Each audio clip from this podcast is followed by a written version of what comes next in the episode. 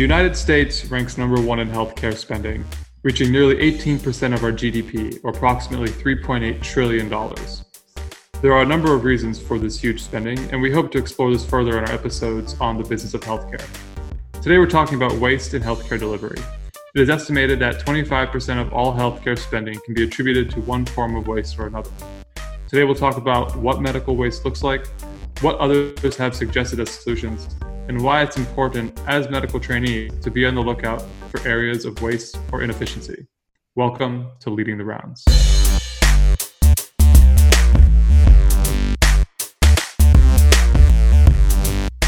Hey everybody, welcome to today's episode of Leading the Rounds.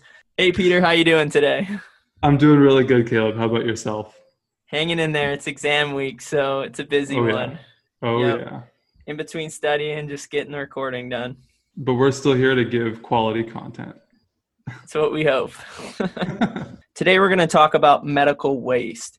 And this episode is centered around a JAMA article that Peter and I enjoyed reading called Eliminating Waste in Healthcare by Berwick and Hackbarth. Peter and I thought this was a very important topic to discuss because it's extremely prevalent in the US as the US has a high medical spending and a lot of it is due to waste. So we're going to break down in this episode six different types of waste seen in the healthcare industry, and then also what we as medical trainees and future leaders can do to prevent medical waste. So, Peter's going to start us out with the first type of medical waste. And so the first type of medical waste set out by uh, Berwick and Hackbarth in their 2012 article was failures of care delivery. As medical students, we learn a lot about the way we go about a like a like a PE workup, or you know, uh, uh, someone who comes in with chest pain. What's the workup we do? What is the what are the clinical pathways that we, we think about? So failures in care delivery are failures to adopt or or their poor execution of the evidence-based practices that we learn. So this is like uh, people who take shortcuts trying to like just you know quickly skip over the diagnosis or they think they know what the diagnosis is and they they just they, they go to the presumptive treatment Yeah, so one example I can think of right off the bat for uh, delivery protocol and something that we just recently used is the heart score for acute coronary syndrome. The different scores and protocols used to diagnose things. So, for example, if a patient came in and they were, had chest pain and you were looking at you know their EKG, their cardiac bioenzymes, things like that, um, it would be easy to overtreat and maybe go for uh, stent placement or something like that in a patient who had a low heart score. You know, if you weren't paying attention to the guidelines and if you weren't giving the best care delivery that you could give. definitely and and one thing i think that's underappreciated as medical students is that there's a lot of different quality improvement initiatives that are undertaken to develop things like the heart score like we just kind of think oh it's a calculator that we plug in some symptoms to get a number. But there's a there was a good bit of research and a good bit of clinical trials that went into developing something like the heart score. Um, so you know conducting qi initiatives and improving the way that we deliver care is one way that we can start to combat failures with care delivery. Uh, even taking um, patient safety initiatives into consideration too. And by that i mean you know say like you mentioned stent placements. So you know that's a in and of itself is a risky procedure so if you skip the heart score and you go to uh, straight to a stent placement that that itself could be a form of, of putting the patient in an unsafe environment and the other thing that we sometimes uh, that was grouped into this by uh, Shrank, Rogstad, and Parekh in the 2019 JAMA article was prevention initiatives. I think I think prevention in general could reduce the, the cost of healthcare spending, and maybe it's a different episode. One thing I struggle with starting out in medicine is figuring out like where the different protocols are and things like that. And something that's really helped me is downloading some of the apps that are used for whether Mhm. it's scores or preventions. And so a few of those that I really love is like UpToDate app and uh, MDCalc is a great one as well, or the Prevention Task Force, which kind of hit a few of the things that you mentioned there that can help standardize care in an easy, efficient way just by pulling out your cell phone and using the app to track what you're doing or to check a different protocol for treating a disease. Yeah, and actually, this this brought to mind um, something that one of our course directors had said that all these apps are tools that we get to use in the clinic. So I think something else that that uh, Shrank Rogstad and Parekh actually missed that might fit into ways that we could combat failures of care delivery is developing better tools. Finding finding needs and ways that we can deliver this information, these clinical pathways to physicians at the front lines. So, Caleb, why don't you talk about the second form of waste? So, the second form of waste that was discussed in this JAMA article is failures of care coordination. So, this is when patients fall through the cracks of our healthcare system. And this is something that we talked about a little bit in our interview with Paul Thomas, and it matches up with his his analogy of sand falling through your hands. Because the healthcare system is so full of what we call silos or different areas of care that aren't integrated, it can be easy for patients to simply slip through the cracks. And whether it's not following up with their primary care physician or uh, being transferred somewhere else and then missing an appointment, it can be easy for patients to not receive follow up and not receive the proper care that they need for their condition. And what this can do is it leads to readmissions.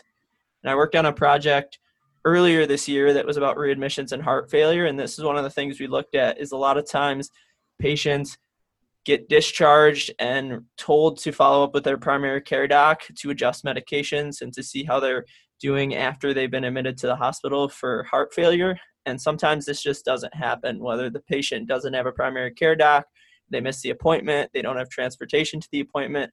But all of these different things would fall under failures of care coordination, leading to medical waste, readmissions, and things like that. I know one thing that we've uh, we've talked extensively about off offline is um, checklists, especially in our work with the IHI. Um, you know, I think having a checklist and, and specific things that communicate to providers collaborating on even uncomplicated and non-complicated patients can definitely help with mitigating failures of care coordination. Yeah, I definitely agree with that. And it doesn't really fit with failures of care coordination, but you mentioned checklists there, and it's just a, another thing that's I think is super important for quality improvement for um, eliminating waste is having checklists for procedures, and it's uh, it reminds me of you know the the World Health Organization's surgery checklist and the different initiatives that the IHI has put out. We even do timeouts for our anatomy labs to start practicing that.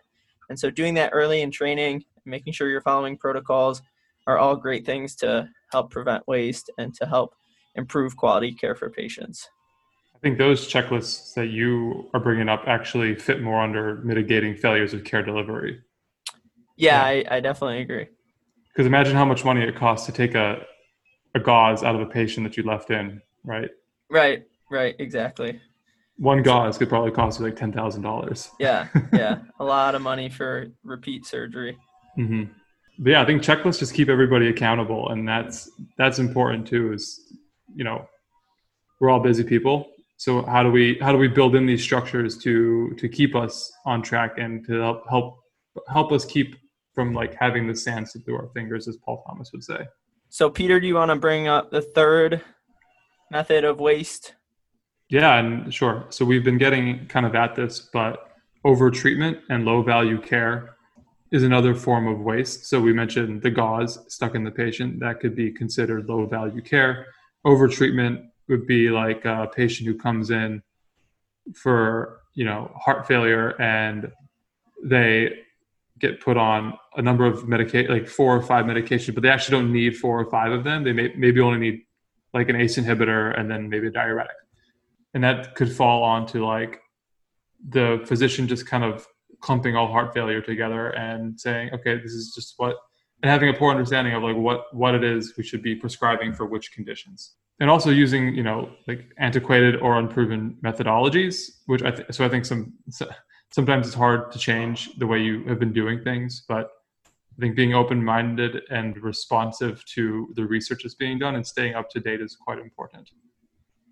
Yeah, I've kind of a funny example of this, and it wasn't actually with a human patient in a hospital, it was actually with my dog. So recently, my dog had a benign fibrous histiocytoma on his foot, and I had talked to my aunt who's a veterinarian in a different state, and she told me that's what she thought it was. And she said that it would probably grow really big and then it would probably get very necrotic and the tumor would fall off but you would be left with a wound and then you'd have to wound care for a few weeks until mm-hmm. it got better so my that's what my me and my girlfriend did we worked on you know treating it as it continued to grow and then once it grew to its maximal size it started to get really nasty and our dog started to have some other symptoms so we ended up taking him to a vet closer to us to see what they would say about the tumor. What they told us was that they weren't sure what it was. They didn't do a biopsy, but they thought it should be surgically removed, and it was going to cost us seven hundred to nine hundred dollars to take it off surgically. And so we were left with a decision: Do we continue to wait it out? Do we continue to see what happens? Maybe it'll fall off, maybe it'll heal, or do we pay for the surgery that we know can get rid of it? And we decided to wait, wait it out and see what happened. And it did do the same thing that my aunt had told me. It did fall off, it did ulcerate, and now it's completely healing over. So we didn't have to pay anything for the surgery and to have it removed. And this kind of makes me think a lot about, you know, what we see maybe with some orthopedic procedures, with some um, scary things. Patients come in and they're extremely worried, they're extremely care, scared, and they want the physician to do something to fix their problem. And maybe they need it, maybe they don't need it. But the physician's there, the physician's looking at the problem saying, I could fix it right now, could just take care of it, or potentially could heal on your own and I won't have to operate. And it's so easy for a physician and so easy for a patient to think, let's just operate, let's do it, let's get it done with when you don't need to and you don't have to pay the money uh, when patients don't have to have that procedure done. It makes me think of like I've read some research on like meniscal tear repairs, and there's some evidence that says that for some minor meniscal tear repairs, they did a sham procedure, and the sham procedure got the same results as the surgical fix of the meniscus. And so there's just not great evidence that for minor tears a surgery does fix the problem. And so while while a surgeon might just want to operate, be able to make some money, and the patient would feel good either way, you know, it's not always the case that you should operate, that you should do the procedure, that you should always treat a problem. One thing that I'd also like to add on to that is physicians have this incredible ability to nudge their patients one way or the other. So what might be best for the patient or might not be best for the physician's wallet or you know it requires a bit of beneficence like i think um i think there's probably some horror stories out there of like physicians who have and actually we'll talk about one later um about physicians who are just being very predatory with their practices to make a lot of money uh, under the current fee for service industry so i'm glad to hear that kobe's okay Kobe is okay. My dog is okay. He's healing. Everything is okay. and we didn't have to spend money, which is even better. Before we move on to the next topic, it also makes me think about uh, one of my favorite Atul Gawande articles that he wrote for the New Yorker called The Cost Conundrum. And if you guys have time, it'd definitely be a good thing to, to read. It was written in 2009, but it could definitely be from today and still relates to many of the same problems that we see today. And in this article, he compared two Texas cities. One had the highest healthcare spending in the US, while the other was among average. And he looked at the different ways why one health one city had extremely high spending compared to the other. And there was many different factors that he, he looked at and he compared. And the thing he landed on was that it was a culture of overtesting and overtreating that led to the rampant healthcare spending in one city compared to another. That was just one article, one example of overtreatment and the fact that how we practice and the tests and procedures that we do can greatly influence how much healthcare costs in the US and also even in your specific city. I was going to ask did he ever like stratify or figure out what were the most prevalent reasons for overtesting and overtreating? Did he break it down by organ system or disease or? he didn't break it down by organ system or disease, but he gave examples of the of it just being a culture of you know over treating and over testing and so he he talked about how the expensive city had all new equipment for everything. They had the finest you know surgical monitors and and tools and instruments and machines. And and they got those because they were getting so much money in from over testing and over treating and he actually went out to dinner with a few of the physicians in the expensive city and was joking with them and gave them an example of a patient who came in with you know with chest pain and and one of them joked oh, oh yeah he's getting a stent. You know there is a gray area when do you treat when do you not treat? And mm-hmm. they were just all moving towards treating instead of being more cautious. Well because i'm almost wondering if you're talking about the culture of maybe even i'm getting i'm guessing the city right? Not even just the healthcare there, just but like the people that live in that city. They might be so concerned with their health that um, that they really want that like they want to make sure. They want to know like oh do they have the coronary artery disease? You know maybe they've been feeling a little tired lately. They want to know do they have you know like copd so they go get spirometry? And one of the things he but, did look at was overall health in each cities. And that even though one city did have extreme spending compared to the other, they didn't have improved health outcomes compared to the lower spending city. My point my point was more of like it, it's kind of like between like being in a culture of preventative medicine and taking care of yourself, but then also who do you turn to when you don't feel well, right? Maybe you're not, maybe you're not ill, but you don't feel as good as you normally do, and you don't really know why.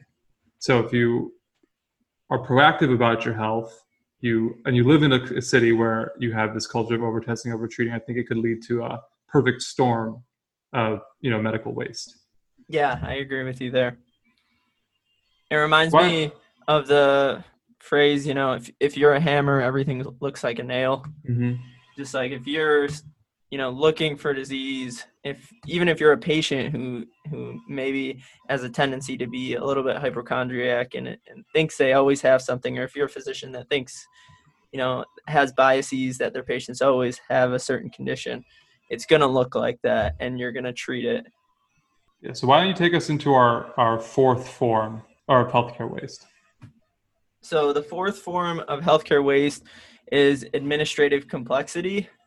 And so this stems from the healthcare system being a extremely complex and extremely huge machine that needs administrators to work at billing and work at other things.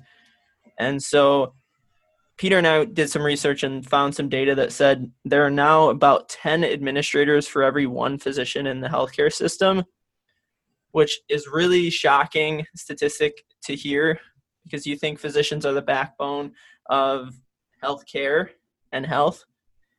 But now, because of the complexity we have in our system, administrators have now tenfold more influence or tenfold more more people than physicians do. Control. Yeah, more control. Yeah, and at different levels too. You know, you have administrators in intake. You have administrators governing hospital policy. You know, as Paul Thomas said, maybe the MD should start taking uh, taking things back from the MBAs, which you know I I do and I don't agree with. I think everyone's entitled to an opinion, but but this was actually the largest source of waste of all six of the forms that we'll talk about today. Yeah. Um, so I think you know finding ways of streamlining billing or eliminating unnecessary administrative steps in people would be a really really effective way of mitigating waste. You know, beyond just like minimizing the amount of salary that you're dishing out as an institution.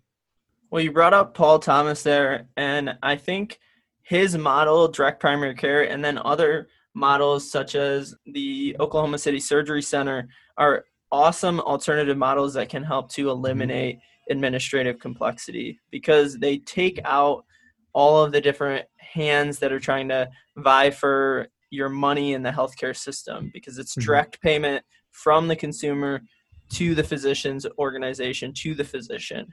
And so that those are great alternative models that are springing up and that I hope will grow more that can work to eliminate some of this waste that we see with administration. You seem like you're a big fan of DPC. I am. Yeah, I think it's I think it's an awesome awesome creative model that could definitely help some of the problems that we see in our healthcare system. I mean, it streamlined the way that we listen to music. You know, think about it. Spotify is just DPC, but for music. Whereas iTunes used to be fee for service, right? You're paying for a song versus paying for a subscription. You get. I guess. Yeah, I guess that is true. that's how I thought about it. that's a that's a good connection. So, Peter, why don't you talk about the fifth idea uh, from that article about medical waste? The fifth, I guess, pillar of medical waste is something I'm particularly passionate about um, because it, it strikes home with me as a scientist. So, this is pricing failures, uh, specifically of drugs and treatments. So, I guess as a scientist, you know, I'm I'm inclined to figure out new and innovative ways of treating diseases and treating patients but when I see drugs like Zolgensma that cost $2.1 million per dose, I kind of am at a loss for, like, okay, I can make this treatment that cures a rare disease, but at what cost to the patient? Like, how who can afford a $2.1 million treatment? Like, that's it's incredible that anyone could pay for this. And you know, this is largely a policy level problem. You know, price negotiations at a pharmacy take take place between depending on what kind of insurance you have, they take place between like the doctor and the insurance company, or the insurance company and the and the pharma company.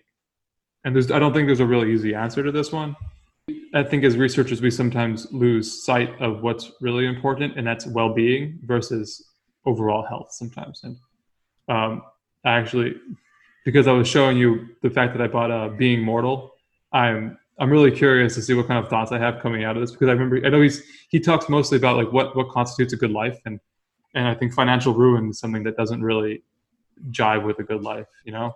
Yeah, I definitely agree with you. And one of the biggest causes of bankruptcy in the US, I, I believe it is the largest, is medical billing. And the fact that, you know, physicians are okay with maybe treating an illness, but then effectively setting their patients back immensely by bankrupting them is something that that is tough to swallow and is tough definitely to think about when you think about a patient's entire health.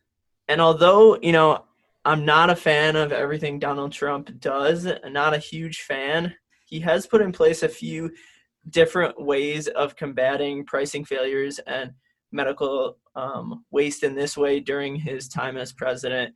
Uh, in 2019, he set up the price price transparency act which is working to eliminate some of the discrepancies that we see in healthcare pricing across the US and then he also recently uh, in 2020 just put in place a law to lower certain drug prices especially of insulin in the US mm-hmm. and so I, I don't love everything Donald Trump does. I don't love many things about him, but there are two examples right there of the government actually working to improve this problem that we see of different pricing failures and and the vast differences that we see in pricing across the US when it comes to medical care. Yeah, and I I personally believe that if you're going to make a drug that costs 2.1 million dollars, I think the onus should be on the producer of that drug that's just my opinion. I know if I ever like I, I know I think it's just because I have the medical background. Um, maybe it's the way I was raised or what, what have you. I, I just I wouldn't start a biotech company that would, you know, have terrible financial repercussions on people. Like yes, I understand the free market, but at the same time, I feel like I should be doing everything I can to help people as a physician, as a physician scientist. I would say. Yeah, yeah, I definitely um, agree with you there. Yeah, so I, I wasn't actually super excited about the um, the solutions that Shrank Rogstad and Parekh had put out in their 2019 article, which were specifically uh, you know better negotiations at the pharmacy, uh, efforts to standardize cost services. I think some of these work for you know things like insulin, things that are routinely prescribed, and there are generics of, available, and you know drugs don't cost 2.1 million dollars. But I think there's also you know that bigger problem there that the, the answer isn't quite apparent yet. Yeah, and, and I think it's I have to say about pricing failures. well, I think it's a systemic problem that we have in the healthcare industry because there's so many different hands that are involved now whether it's insurance companies whether it's hospital systems whether it's pharmacies whether it's pharmacy benefit managers that there's so much complexity and everybody is trying to get a piece of the pie which leads to these different prices which leads to eventually the cost coming down to the patient and it hurting the patient's ability to pay and so mm-hmm. we, we bring up these alternative models a ton but when you do alternative models and you don't include all those different hands i know when i was reading paul thomas's book he was talking about medication prices and there were medications that a patient with insurance would have to pay hundreds of dollars for but dr thomas can get it directly from the producer for cents or for a dollar for the same medication. But because it goes through all the different hands that want to take a piece of the money in healthcare, it costs so much more in the normal system. I, I wish we asked them about these hyper expensive drugs or like you know specialty treatments like CAR T therapy. You know, I don't. I would be surprised because I, I guess for CAR T therapy, he would have to uh, refer his patients to a CAR T clinic. Yeah, and that's something I'm, we can definitely look at in future episodes. I would mm-hmm. love to interview somebody who's either works for you know a pharmacy or a pharmacy benefit manager or somebody who uh, is a physician and gives these medications just to see you know what are some solutions how can we fix this and how can we make medicine more affordable Access- for the patients. mm-hmm. yeah and accessible. And accessible. Yeah for sure. So caleb why don't you take us into our sixth and final form of healthcare waste? So the last form of healthcare waste from this article was fraud and abuse. A lot of the other things we talked about no one's really individually at fault for those it's a fault of the system. Whereas this last one, fraud and abuse, there is, although we don't like to think about it, there is bad people in medicine. There are bad physicians, and sometimes this goes on in the patients, and this this increases waste by fake medical bills, medical scams, and all these different things that constitute fraud and abuse. One example I had that happened recently in Michigan. Peter and I are from Mich- are living in Michigan, right now, and not not from Michigan, not from Michigan for Peter. But there was a huge opioid bust in Michigan last year that had tons of physicians in it, and I, actually some physicians that I was aware of through different people. And basically, the physicians were prescribing patients opioids to get them hooked on the opioids and then they would continue to prescribe them in order to make money off of these patients. And so there's just one example of fraud and abuse in the medical system. I'm glad they got found out. I'm glad a lot of them are going to prison because it's just sad to see that in a profession where we're supposed to be caring for our patients and we're supposed to have their best interest in mind, people put money and people put other things ahead of their patients' well being and their patients' lives. One other example of fraud that I found quite uh, striking was uh, the in Marty Makary's book, The Price We Pay. The first chapter, he's, he's talking about predatory practices among interventional cardiologists, where they would go to churches, largely in minority communities, and do these health screens where they would ask them, "Do you have leg pain?" And most most adults in America have will say they have leg pain because you know they're walking around a lot or they maybe they're just feeling tired that day and like not wanting to be on their legs or maybe they worked out. I know when I do a thousand squats, I I get leg pain. Um, you do a thousand leg, squats often. Jump squats. um, but but the leg pain that they were trying to insinuate was that of a DVT. Um, and there there are studies that show that this sort of screening doesn't really help at all with the DVT. So what the, what these what these predatory screenings led to were uh. So then there was like a follow up ultrasound to you can't see this when doing air quotes, but just to make sure. Um, and then there was they they say oh, maybe they did some angiography because the ultrasound was non conclusive, and they found some minor narrowing. The fact is that most adults that were being for lack of a better word, hunted, have some minor leg vein narrowing. And so then these predatory cardiologists would then sign them up for a catheter stent or some angioplasty. And that's a really good way for them to rack up the bills. And this doesn't just cost the patient a lot of money, it also costs the insurance companies a lot of money. And that then trickles back to the taxpayers if these are, you know, Medicare, Medicaid. So this is a huge form of waste that I think the repercussions are kind of uh, they they sort of like so you drop a rock in a pond and it trickles outwards. Um, it's felt by all parts of the healthcare system. Yeah, I think both of those are great examples of the fact that patients have so much trust in their physicians and what their physician says most often than not is going to go. And so it's our responsibility as physicians to make sure we're not overtreating, to make sure we're keeping our patients' physical and mental health in mind, but also their financial health and the rest of their lives in mind as we treat these problems. And I think a, a lot of these forms of waste are also interconnected. Like, you know, the, these predatory cardiology practices are not just a form of fraud, but they're also a form of overtreatment. And you know, the Michigan opioid bust is not just a form of fraud; it's it was uh, I, guess it could also be pricing failure, depending how you looked at it. Um, yeah, I, I definitely agree. And what we kind of wanted to do as we wind up today's talk is talk about why ultimately this is important and then also what we can do as medical trainees and as future leaders. So, Peter, why don't you start us off with that? I like to think of healthcare spending kind of as a, a, machine. And the efficiency at which is it can operate is how low the waste is. So the higher the waste the lower the efficiency.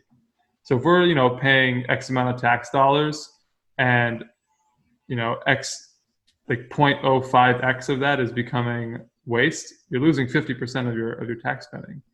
That's not the actual number but the point is i think medical waste is important because it's it's the amount of money that we don't spend on useful things. And you know, it's kind of like when you when you burn oil, the byproduct is gas. And you don't really you don't really use it in your engine. So you can put in more oil, but that costs more money. So I think having a better engine would definitely help you run the medical system better. That's why I think it's important. Yeah, I, I agree with that. And I think you talked about how we're essentially wasting money that could be used for other things. And eventually that falls down into the patient having to pay for it. And that's what i think is the most important thing when we think about medical waste is that yes as providers yes as people in healthcare it is bad and it does hurt the system. But most importantly the waste that we see contributes to our patients and the people who are paying for this system to have to pay more, which is our patients. And so if we want to think about our patients' well-being and their financial health, it's important that we work to try to eliminate the waste that we see in our healthcare system. I would say also the non-patients are paying for it. Like I'm a taxpayer. I don't really go to the physician too much because I'm you know, I'm pretty healthy. I only go when I feel like I have to or for my annual checkup so yeah it's the patients and the non-patients. A lot of our population is on medicare and medicaid and thus our healthcare spending is being paid for by taxes. So you're mm-hmm. definitely right by saying that as well. So why don't you um, start to tell us some of the things that we can do as medical trainees to help eliminate waste in our system? Yeah so one thing i thought of is just making sure that when you're in the hospital you have you're learning, yes, but you have the uh, ability to ask physicians and people that are training you, why are we ordering this test? Why are we doing this procedure? What are the indications for this procedure? What are the different reasons why this test is applicable right now? And yes, we are learning, but we can also contribute to thinking about is this necessary right now? Is this procedure necessary? Is this test necessary? And does this patient really need it to improve their health and improve their survival and so while you continue to learn in the hospital while you continue to grow as a future physician you can also work as a check and balance and ask your attendings and ask the physicians around you what are the different indications and what are the different reasons why a test or a procedure is done yeah, so so one thing I thought about, and I, I, kind of touched on this earlier, is that physicians have this amazing power to nudge their patients one way or the other. So educating your colleagues and being an example yourself as an advocate for your patient's care rather than an advocate for your wallet could be a really good way to mitigate some waste in a bunch of these different uh, pillars of waste. And even you can even do this as a student. You know, like if you feel like you, you're seeing some sort of fraud or abuse taking place, talk to somebody, report errors. You know, um, actually, actually, I think that's something else we didn't talk about really. But learning how to report errors is important. Maybe we should talk about a later episode because we're finishing up now. But learn how to report errors, and don't be afraid to speak up as a student. So I think that brings up the last thing that we wanted to encourage you guys to do as medical trainees and future leaders, which is making sure that you're comfortable and working to challenge this maybe the status quo in healthcare. Obviously, the healthcare system is inefficient. Yes, there are issues with the healthcare system. So, in order to change the healthcare system and the waste that we see, something is going to have to change. And our group of physicians, the physicians that are being trained up right now, could be the group that makes these changes and challenges what we always see in healthcare and the status quo that's been going on for years and years. So don't be afraid to speak out. Don't be afraid to try to make a difference and improve the waste that you see in our healthcare system as you continue to train and as you continue to work towards being a physician and being a physician leader. And just to kind of add on to that because I think you said it very well, Caleb. But the scientist in me must say, do the studies. You know, if you if you see if you see a gap, again, talk to people and find how you can do a small scale study to address that problem. And then if it works, push it. You know, maybe it could be a big fix for the national health healthcare system that we are we're trying to work on. And this could take the form of many things. You know, it could be a systematic change. It could just be uh, a fix for the way we treat a specific at-risk population or community or it might work in you know a specific department in a hospital you see that they're not doing something the right way or a better or they could be doing it a better way so don't be afraid to do the study it's a good way to get research into i know we all want that as medical students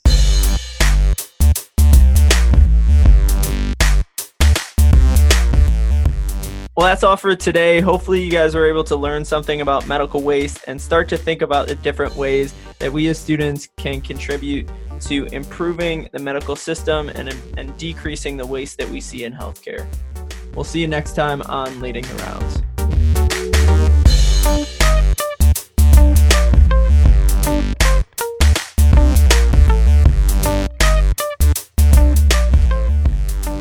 Hey everyone. Thanks for listening to this episode of Leading the Rounds. We hope you learned something new or got a thought you can reflect on to further your own leadership development. If you like our content, please subscribe and follow. We work to put out a new episode every other week. You can also connect with us on social media on Instagram, Facebook, or Twitter at Leading the Rounds, or email us at leadingtherounds at gmail.com. See you next time on Leading the Rounds.